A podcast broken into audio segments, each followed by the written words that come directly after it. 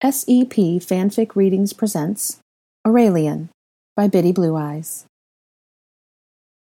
Chapter 10 Tears, Explanations, and Laughter. Hermione? Harry called uncertainly when he heard a small sob from the kitchen. He glanced at Malfoy and stood up. Hermione? He called again as he entered the kitchen and slowly walked over to the table. You all right? Hermione nodded and stifled another small sob. Yeah, I just. It's just too much. Yeah, Harry agreed sadly. Harry, I'm so sorry. Hermione's outburst took Harry completely by surprise. For what? It was my fault. Twice. Twice I could have killed her, and I didn't, she cried wretchedly. You, Luna, Fred, Malfoy, you wouldn't have died if it weren't for me. Draco looked up when he overheard Hermione speak and listened closely to the rest of the conversation. Hermione, that's ridiculous, Harry said in disbelief. It wasn't her fault. She did everything she could. I'm sure I would have made all of the same decisions myself. She didn't do anything wrong. Nothing was her fault, and even less your fault. You had nothing to do with any of it. She's me, Harry, she reminded him. Yes, she's you, but you're not her. You didn't make any of those decisions. And even if you did, there were no bad decisions. So stop, Harry insisted. You can't take credit for any of that. But if you're going to try and take credit for anything, then take credit for saving everyone. It was her that sent Aurelian back here. It's because of that decision that none of those people are going to have to die at all. Hermione nodded while trying to restrain her tears. No, don't just nod. I want you to really believe it, Harry pressed. Hermione nodded again. I know. You're right. I'm sorry. You can go back in the living room. I'll get the. No, I'll get the tea. You just sit down for a minute, offered Harry. No, it's fine. I can. Sit, Harry commanded. Hermione snorted a small chuckle and obediently stayed sitting while Harry moved about the kitchen. Harry had grown so much over the years that it never failed to surprise her. When she looked at him, she could still remember the small eleven year old boy with a bit of an attitude, a streak of defiance, and a thirst to prove himself. That boy was now twenty years old and had become a steady and patient leader. Well, not always patient, but he had improved on that a lot. He no longer felt the need to prove himself, and his streak of defiance had morphed into a desperate desire to pursue justice. He was just strong and commanding in a way that people truly respected. Sugar, sugar, Harry chanted as he spun around looking for the sugar bowl. Hermione stood up and walked to the counter behind him. She reached past his arm and placed the sugar bowl on the tray. You set it down near the toaster. I knew that, he joked. Hermione smiled softly and walked with Harry back into the living room. Sorry about that, Hermione apologized to Malfoy. No, it's all right, he replied. Hermione looked at him curiously. She had expected him to either say something cocky or derisive, or say nothing, but he hadn't said a single cutting thing the entire day. Well, with the exception of being uptight with her earlier in the day about not being able to see Aurelian. She quickly pushed the thought aside. She had enough to think about without adding that to it. So, where do we start? Harry asked. Pansy, Draco answered. If we're right in thinking that she was killed and it was her blood on my wall when I was attacked, then she was the first known victim in this whole thing. Hermione and Harry were rather surprised that Malfoy spoke up so quickly.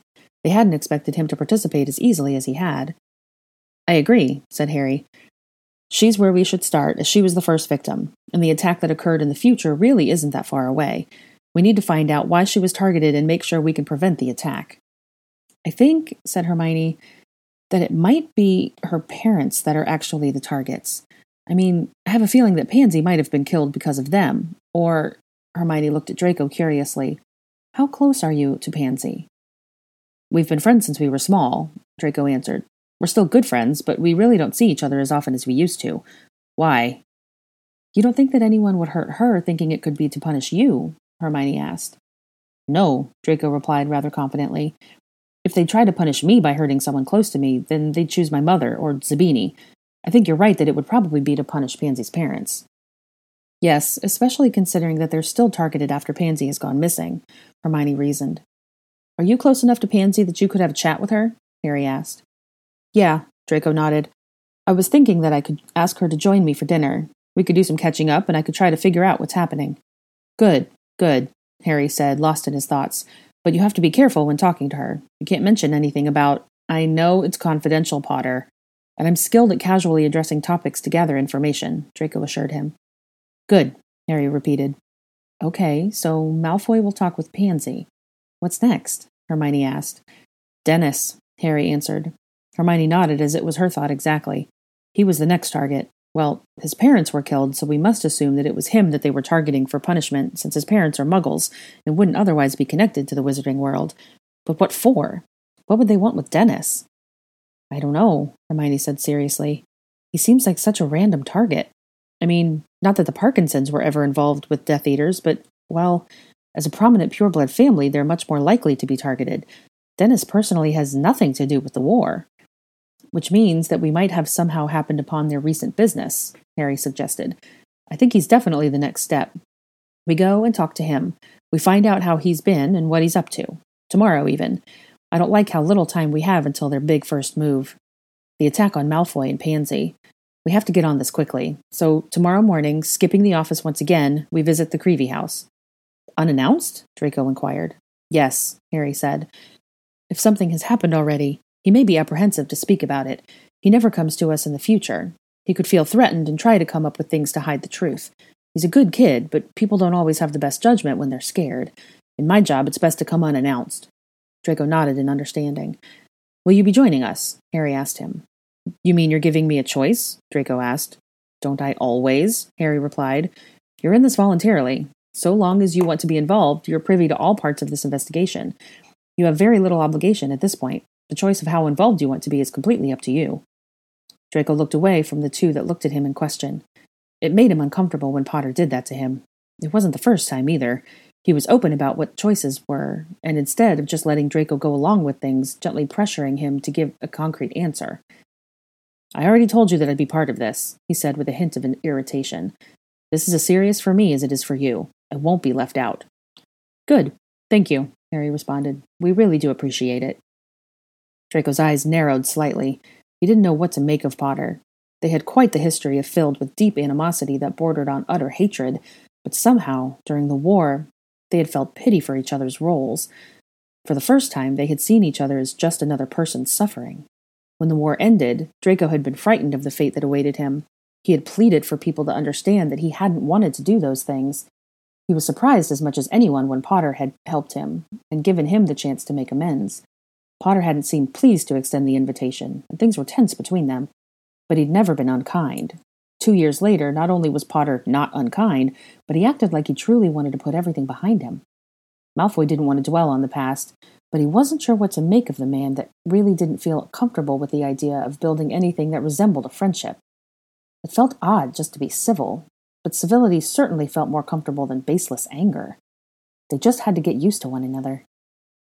So, tomorrow morning at nine, Harry said finally. Do you mind if we meet here again, Hermione? Just before we leave? No, that's fine. Much easier than messing around with the wards at your place, Hermione smiled. I'll work it out soon, though, he said to Malfoy, who was a bit confused as to why this was directed at him. He quickly realized that though Potter must have some serious wards up considering what a large target he was, he would probably take a bit of work to find a way to let a new person in. And on the same note, we have to take into consideration that we may have to bring the Order of Phoenix in on this at some point. If it looks like we're not making enough progress, we'll need help. The Weasleys will be the first to know, and it might not be long before we discuss some things to them that they already know about Aurelian. You mentioned Weasley, or, uh, Ron, Draco said uncomfortably. Have you told him about everything? Yes, Harry replied. Ron is a part of this investigation, just not directly. We don't want to draw too much attention to this, and asking Ron to join in the investigation would have both our superiors asking too many questions. Not to mention, it's nice to have someone looking a small crime. I'm sure we'll appreciate him there. He will be filled in on everything, though. In fact, I plan to go back there when we finished here. So, we have a start now, said Hermione. Malfoy speaks to Pansy, and we go speak with Dennis Creevey. Now, I don't doubt your ability to speak with Parkinson, but I want to remind you that every detail is important. You'll have to be sure to remember everything the best you can and give us everything you've got, Harry told Draco. Draco nodded. Regarding that, should we ever feel that we might be missing anything, if we ever feel a tiny detail might have been overlooked, McGonagall said that she doesn't actually need the Pensieve right now, and we can borrow it for as long as we need, Hermione informed them. That's perfect, said Harry. So, is there anything else we need to address? Hermione asked. There's plenty needed to be addressed, but we take it one step at a time, Harry answered. Yes, but there is still one thing I need to know, Draco spoke up. What is a Horcrux? Harry and Hermione exchanged a look that made Draco feel uneasy. They didn't look like they meant to hide it, but they both looked disquieted simply by its mention, and they looked uncertain about how to approach it. It's dark magic. The darkest magic, Hermione started quietly. See, when a person commits a murder, it's not only a sin against man, it's a sin against nature. It's unnatural. Committing murder damages the soul. It actually rips the soul. There are some dark wizards, very, very few throughout history, as it is so frightening to consider, who take advantage of that damage done to their soul, and instead of just accepting the damage that is done, they force the soul to sever completely in half. They then take half of their soul and store it outside of their body. This way, if they're ever killed and that part of their soul is destroyed, half of their soul still survives. The thing that contains a piece of their soul is called the Horcrux. And what is this thing? What is it that they hide their souls inside? Draco asked. He could tell by the way people had talked about it in his memory that it was a way to keep them from dying, but he'd never imagined how it would be possible once the body was destroyed. It was disconcerting, to say the least. Anything, Harry said simply. It can be anything. And the Dark Lord. Uh, Voldemort. Voldemort had one? He probed. No, Harry answered with a hint of annoyance that Malfoy realized was not aimed at himself. Voldemort had seven. What? Draco startled in disbelief. He split his soul into seven? No, he split his soul in half seven times, Harry corrected. He didn't just split his soul, he completely mutilated it, Hermione added in disgust. He was hardly human when he was destroyed. So you had to destroy his Horcruxes before you could destroy him, what were they? How did you find them? The entire idea had Draco feeling a bit angry. Well, a Horcrux can be made of just about anything, but Voldemort seemed to prefer treasured items. Not many who would go to such lengths would want to stick something as precious as their soul in something like a tin can. Voldemort, or Tom Riddle, didn't have much of the orphanage when he was a child and started the habit of taking trophies for things he felt accomplished with, like a good use of magic or cunning, Harry explained. Wait, what? An orphanage? Draco asked in confusion. Yeah, Hermione replied. Despite how serious he was about pureblood supremacy, he was a half blood himself. He was the heir of Slytherin and quite proud of it, but his father was a muggle, something he never really shared with people. Anyway, Harry continued, he chose things that he considered great treasures and hid them in places of significance to him. The first one was a diary that he created in seventh year at school. He killed Moaning Myrtle and locked part of his soul in the diary, a special diary. It's a long story. But Ginny had the diary, and it possessed her. I destroyed that Horcrux in the Chamber of Secrets before we had any idea what it was. Dumbledore recognized it as something truly dark, though, and began looking into it. He gathered many memories that people had of Tom Riddle.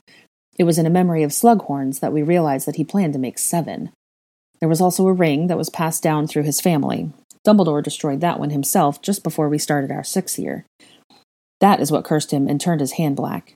There was the Slytherin locket. That one has a very long story. It took us months, and it was the reason we broke into the Ministry of Magic. There was Hufflepuff's silver cup. That was in Bellatrix's vault in Gringotts. And there was Ravenclaw's diadem in the Room of Requirement. That's what we were after during the start of the battle. Horcruxes are difficult to destroy. There are very few things that can destroy them. Hermione continued the story. We used basilisk venom for all of them, most of the time, we used the Sword of Gryffindor because it was imbued with basilisk venom from when Harry destroyed the basilisk. The diadem, though, it was destroyed by Fiendfyre. But that's only five. What about the other two Horcruxes? Draco asked seriously. The last two were challenging in different ways, Hermione said hesitantly. His snake, Nagini, was the last Horcrux. It was sort of a last minute emergency Horcrux, I suppose. At the end, he didn't let the snake out of his sight. It was Neville that defeated it. You're still missing one. You said the snake was the last, but what was the sixth? Draco demanded. He felt flustered that they hid something from him. Hermione looked at Harry empathetically, but he just appeared a bit exasperated. Me, he answered. Draco looked utterly confused. It was an accident. He didn't mean for it to happen, and he never even knew it, Harry said with a mirthless smirk. At Draco's confusion, Hermione continued for Harry. When Voldemort tried to kill Harry as a baby, he failed because of the protection Harry had gained when his mother sacrificed herself to try to save him. When he failed, the spell sort of backfired. Because Voldemort's soul was so small and weak and mutilated, the rebounding spell happened to split his soul again. Half of his remaining soul fled, unable to return to its body. The other half was forced into Harry.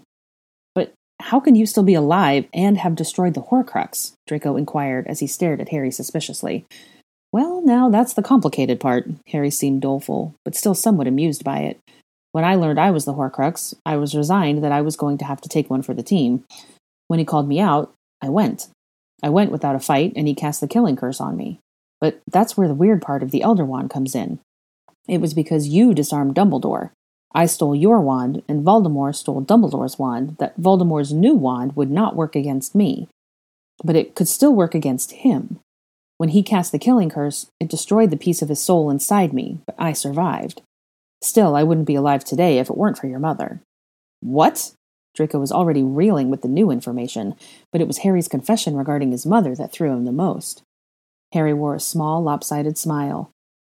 I had a feeling that she wouldn't have told you about that. I'm not really sure why. I tell you this not to bring up sore pieces of the past, because I really have forgiven it.